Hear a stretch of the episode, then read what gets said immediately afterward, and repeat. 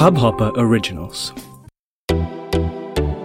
नमस्ते इंडिया, कैसे हैं आप लोग? मैं हूँ अनुराग। अगर आप हमें पहली बार सुन रहे हैं तो स्वागत है।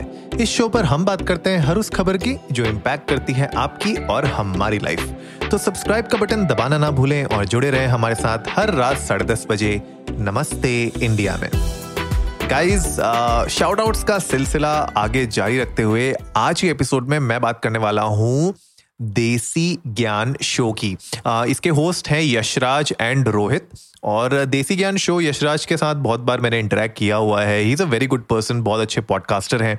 और उनका जो शो है that show actually talks about new technological advancements और uh, क्या क्या मैनेजमेंट स्किल्स आपको चाहिए। तो बहुत ही you know they have a plethora of topics that they talk about और uh, उनका पॉडकास्ट मैं पिछले कुछ दिनों से सुन रहा था और मुझे बड़ा इंटरेस्टिंग लग रहा है। इनफैक्ट uh, जो उनका एपिसोड नंबर 64 है which is about future of bullet train in fact जो ओला चार्जर्स के बारे में भी उनने बात की है एपिसोड 63 में, वो भी बड़ी इंटरेस्टिंग है। और कुछ ना कुछ वो लाते रहते हैं और रेगुलर एपिसोड्स रिलीज़ करते रहते हैं। That is very very good consistency अच्छी है और हमें बड़ा मज़ा आता है उनके पॉडकास्ट सुनने में। तो आप लोग भी जाइए यार सुनिए देसी ज्ञान ज्ञान को और हमारे साथ अपने व्यूज़ शेयर करिए। आप बताइए कि आपको कैसा लगा वो शो और Yashraj thank you so much for reaching out और आपको और रोहित को। दोनों को बहुत बहुत बधाइयाँ। आपका शो बहुत अच्छा चल रहा है। एपिसोड्स आप रेगुलरली निकाल रहे हैं। हमें अच्छा लगता है ऐसे देखते हुए कि इस तरीके के इंटरेस्टिंग एपिसोड्स कोई ना कोई पॉडकास्टर लेके आता है और टेक्नोलॉजी और मैनेजमेंट स्किल्स इन सब के बारे में बात करना इट्स इट्स रियली इंटरेस्टिंग और जिस तरीके से आप बताते हैं, मेरे ख्याल से वो भी बहुत एक अच्छा स्टाइल है। It's a good way of narration बहुत अच्छे तरीके से आप चीज़ों को समझाते भी हैं तो मुझे बड़ा इंटरेस्टिंग लगता है। और वो बड़ा यू नो पढ़ाई पढ़ाई वाली फील भी नहीं आती, बड़ा इंटरेस्टिंग कन्वर्सेशनल लगता है तो very interesting so thank you so much guys for reaching out and we hope कि आप इसी तरीके से आगे बढ़ते रहें कंसिस्टेंट रहें, और आगे और अच्छे एपिसोड्स हमारे लिए लेके आते रहें। तो गाइज़ गो चेकआउट देसी ज्ञान शो और क्योंकि आज हम लोग टेक्नोलॉजी के बारे में बात कर रहे हैं टेक्नोलॉजिकल एडवांसमेंट्स के बारे में बात कर रहे हैं तो मैंने सोचा क्यों ना यार एक बहुत ही इंपॉर्टेंट जो टॉपिक पिछले कुछ महीनों में सामने निकल के आया है, वो है एआई के ऊपर। एआई के ऊपर बहुत सारी बातें तो हो ही रही हैं, लेकिन बहुत सारे लोगों को डर भी लगता है कि यार एआई जो आर्टिफिशियल इंटेलिजेंस है, क्या उससे हमारी जॉब्स के ऊपर खतरा है? और बहुत लोग ऐसा सोचते हैं कि यार एआई से बहुत सारी अच्छी चीज़ें भी होंगी, बहुत सारे लोग सोचते हैं बहुत सारी चीज़ें खराब भी होंगी।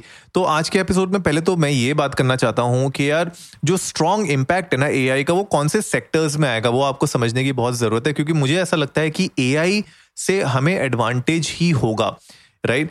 आर्टिफिशियल इंटेलिजेंस देखिए, बहुत सारी ऐसी रिडंडेंट जॉब्स हैं जो of course artificial intelligence take over करेगा राइट लेकिन देखिए, जो क्रिएटिविटी होती है जो मैनेजमेंट स्किल्स होती हैं, मेरे ख्याल से वो एक ऐसी चीज़ें हैं जो इंसान से अच्छा कोई और कर नहीं सकता बिकॉज़ हमारी जो थिंकिंग प्रोसेस है, हमारा जो ब्रेन है that is far better than any A I at this moment and वो जितना भी इवॉल्व होता रहेगा, जितना ए आई इवॉल्व होता रहेगा, उतना हम भी इवॉल्व हो रहे हैं right every day every second we are learning right तो मेरे ख्याल से ए को एज अ थ्रेट देखने के बजाय अगर हम लोग उसको एज अ बून देखें, अगर हम उसको एज एन असिस्टेंट देखें, एक एक यू नो सप्लीमेंट देखें हमारे वर्क के थ्रू तो मेरे ख्याल से एक बेटर वे होगा उस चीज़ को देखने का। लेकिन of course this is very debatable ऐसा नहीं है कि जो मैं बोल रहा हूँ, वही सही है। बहुत सारे इसके ऊपर डिबेट्स हो चुके हैं वेबिनार्स हुए हैं, बहुत एक्सपर्ट्स ने इसके ऊपर अपनी राय रखी है। पर आज के एपिसोड में पहले ये बात करते हैं कि यार कौन कौन से ऐसे सेक्टर्स हैं जहाँ पे एआई का एक स्ट्रॉन्ग इम्पैक्ट रहेगा? और मुझे लगता है सबसे पहले ये पूरा पैंडमिक का सिचुएशन देखते हुए भी मुझे लगता है मेडिकल फ़ील्ड एक ऐसी है मेडिकल डोमेन एक ऐसा है जहाँ पे एआई की यूटिलाइजेशन बहुत ज़्यादा बेनिफिशियल साबित होगी।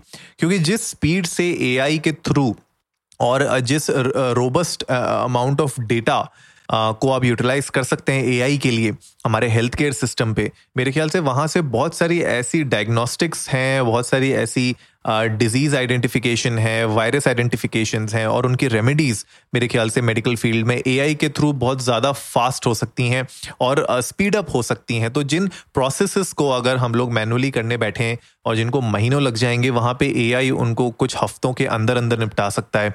मेरा ये मानना है, लेकिन ऑफ़ कोर्स ये भी डिबेटेबल है, इसके ऊपर बहुत और तर्क दिए जा सकते हैं और जब तक ये इम्प्लीमेंट होता नहीं है फुल्ली तब तक हम कह नहीं सकते कि इस पूरे सिस्टम की कितनी एफिशिएंट वैल्यू मतलब कितना रहेगा ये एफिशिएंट वो भी हम नहीं कह सकते। लेकिन मेरे ख्याल से जितना प्राइमा फेसी आप अगर इस सिचुएशन को देखो तो डेटा जिस तरीके से A I systems you know they can create those predictive models और किस तरीके से वो एनालिसिस uh, कर सकते हैं सोल्यूशंस प्रोवाइड कर सकते हैं डायग्नोस्टिक रिपोर्ट्स क्रिएट कर सकते हैं मेरे ख्याल से that will be way better and way more efficient तो मेडिकल फ़ील्ड में ऑफकोर्स इसका यूटिलाइजेशन आगे देखने को ज़रूर मिल सकता है। पोटेंशियल बहुत स्ट्रांग है और बहुत बड़ी है।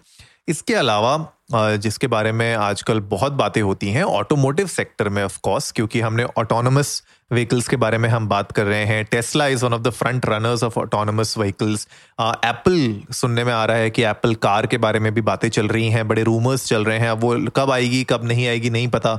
गूगल भी शायद कुछ ना कुछ कर रहा है, बहुत ज़्यादा हमें आइडिया नहीं है उसके बारे में। लेकिन अगर मैं बात करूँ तो autonomous vehicle you know one level one से लेके लेवल फाइव तक जो फुल्ली ऑटो ऑटोनमस है लेवल फाइव पे, वहाँ पे पहुँचने में अभी टाइम लगेगा, लेकिन आप देखोगे, आज की डेट में भी जैसे एमजी ने अपनी गाड़ी निकाली है, उसमें ऑटोनमस लेवल वन पे अभी उनने लॉन्च कर दी है। तो टू थ्री फोर फाइव मतलब अभी लेवल्स बहुत आगे जाना बाकी है, लेकिन एआई के थ्रू एक मेजर इम्पैक्ट होगा इनके मैन्युफैक्चरिंग में इस ऑटोमोटिव सेक्टर में, जहाँ पे right from transportation to automobiles मतलब आप जो पूरा का पूरा हमारा ट्रांसपोर्टेशन सिस्टम है, अगर वो ऑटोनमस हो जाता है और उसमें अगर एआई के थ्रू हमें एडवांसमेंट्स मिलती हैं तो आप देखिए कितना ज़्यादा फ़ायदा होगा। हाँ आपके कितने लीड टाइम्स बचेंगे। वहाँ पे मतलब आप एक मान के चलिए कि जो ट्रांसपोर्टेशन होता है राइट वो कितनी कॉस्ट हम सेविंग्स कर सकते हैं, कितना उसको हम एफिशिएंट बना सकते हैं, ताकि जो हम माल एक जगह से दूसरी जगह भी भेज रहे हैं, उसकी जो ट्रांसपोर्टेशन कॉस्ट है वो कितनी मिनिमाइज हो सकती है ताकि आपके प्रॉफिट्स और at the end of the day जो एंड प्राइसेस हैं, उनको भी हम कितना कंट्रोल कर पाएँगे। तो बहुत सारे एडवांटेजेस हैं। सेफ्टी पॉइंट ऑफ़ व्यू से भी बहुत सारे एडवांटेजेस हैं जो आप देखते हो कितनी रैश ड्राइविंग होती है।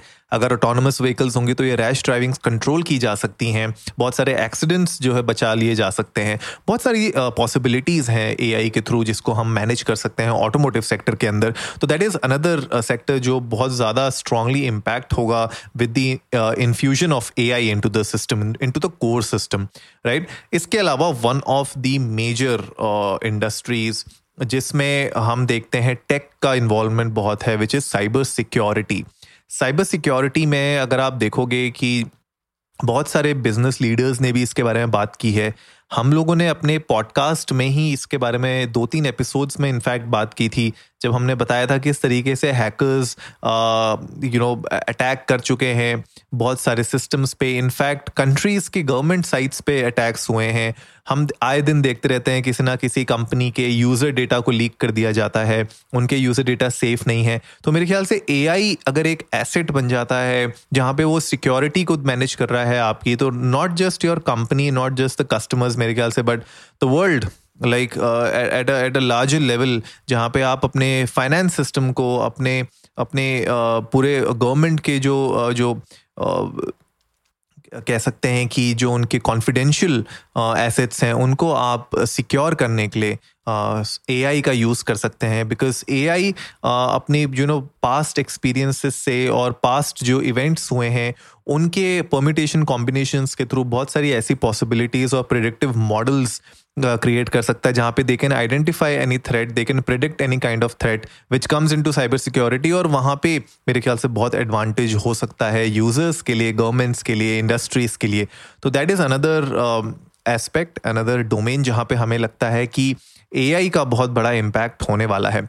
इसके अलावा, अगर आप देखोगे ई कॉमर्स ई कॉमर्स में एल्गोरिदम बेस्ड ऑलरेडी अभी आप देखेंगे कितना ज़्यादा कस्टमाइजेशन ऑलरेडी हो चुका है। अगर आप किसी ई कॉमर्स स्टोर में जाते हैं वेबसाइट में जाते हैं, वहाँ पे एल्गोरिथम्स के थ्रू ऑलरेडी आज की डेट में आपको बहुत सारी चीज़ों को पर्सनलाइज किया जा रहा है। चैट बॉट्स हैं इमेज बेस्ड टारगेटिंग हो रही है right warehouse inventory management हो रहा है, उसको ऑटोमेट किया जा रहा है। लेकिन इसके अंदर जितना ज़्यादा एआई और इन्वॉल्व होता रहेगा, मेरे ख्याल से एक बहुत ही स्ट्रॉन्ग इम्पैक्ट होगा उसका इस सेक्टर में क्योंकि user experience at the end of the day बहुत मैटर करता है और ई कॉमर्स के लिए तो यूज़र एक्सपीरियंस बहुत ही बहुत ही ज़्यादा इम्पैक्टफुल है और बहुत मैटर करता है। और जब आप मार्केटिंग में इसको इन्वॉल्व करते हैं जब आप उसको पूरे यूज़र एक्सपीरियंस के साथ जोड़ते हैं तो आपका right from marketing to fulfilment और डिस्ट्रीब्यूशन मेरे ख्याल से जो पूरी की पूरी वैल्यू चेन है वो स्ट्रेंथन uh, हो जाती है। तो e commerce is yet another great great sector where AI can be very impactful right अब बात करते हैं, जिसमें हमने बहुत सारे लोगों ने बात की कि भैया जॉब्स और उन सब तो क्या होगा?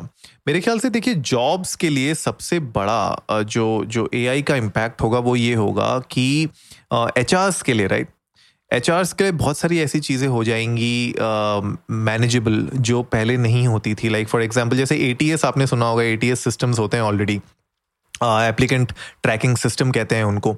उनको अगर आप और ऑटोमेट कर दो, अगर उसके अंदर आप और ए आई इन्फ्यूज कर दो, जहाँ पे जो मेजर रोल्स हैं हायरिंग के लिए, उनमें आप अपने रेज्यूमे जो है पहले से शॉर्टलिस्ट कर सकें और उनको बहुत एफिशिएंटली कर सकें राइट और हमारे पास ऑलरेडी लिंकडिन का इतना डेटा है, हमारे पास और सोशल मीडियाज का इतना डेटा है, हमारे पास इतने रेज्यूमेज हैं ऑनलाइन कि अगर इनके रिपोजिटरी ही हम किसी एआई सिस्टम के अंदर ए आई पावर्ड सिस्टम के अंदर अगर हम डालें तो हायरिंग मैनेजर्स का कितना काम आसान हो जाएगा।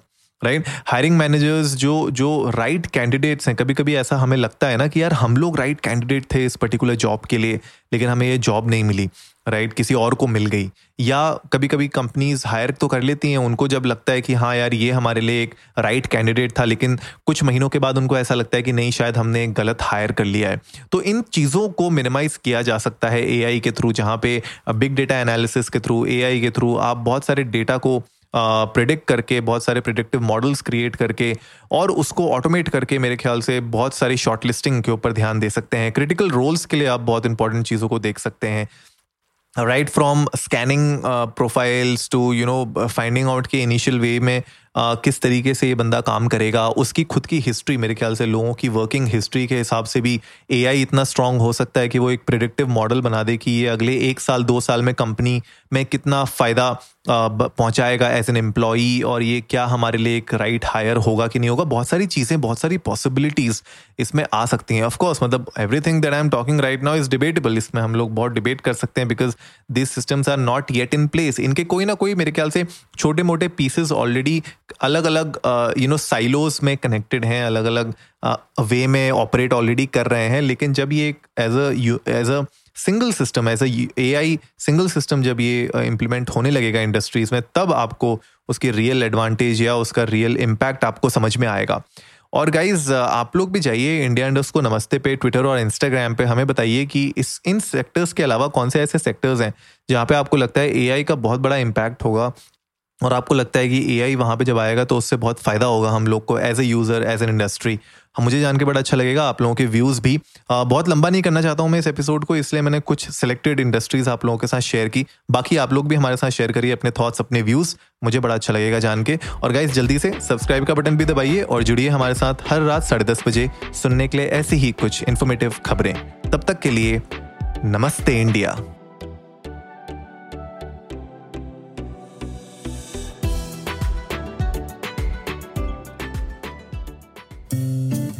इस हब हॉपर ओरिजिनल को सुनने के लिए आपका शुक्रिया। अगर आप भी अपना पॉडकास्ट लॉन्च करना चाहते हैं तो हब हॉपर स्टूडियो वेबसाइट पे रजिस्टर करें और एक मिनट के अंदर अंदर अपना खुद का पॉडकास्ट लॉन्च करें।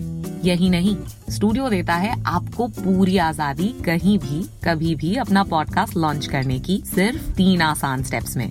तो साथ में अपना पॉडकास्ट शुरू करने के लिए तैयार। Just hop on Hubhopper simply content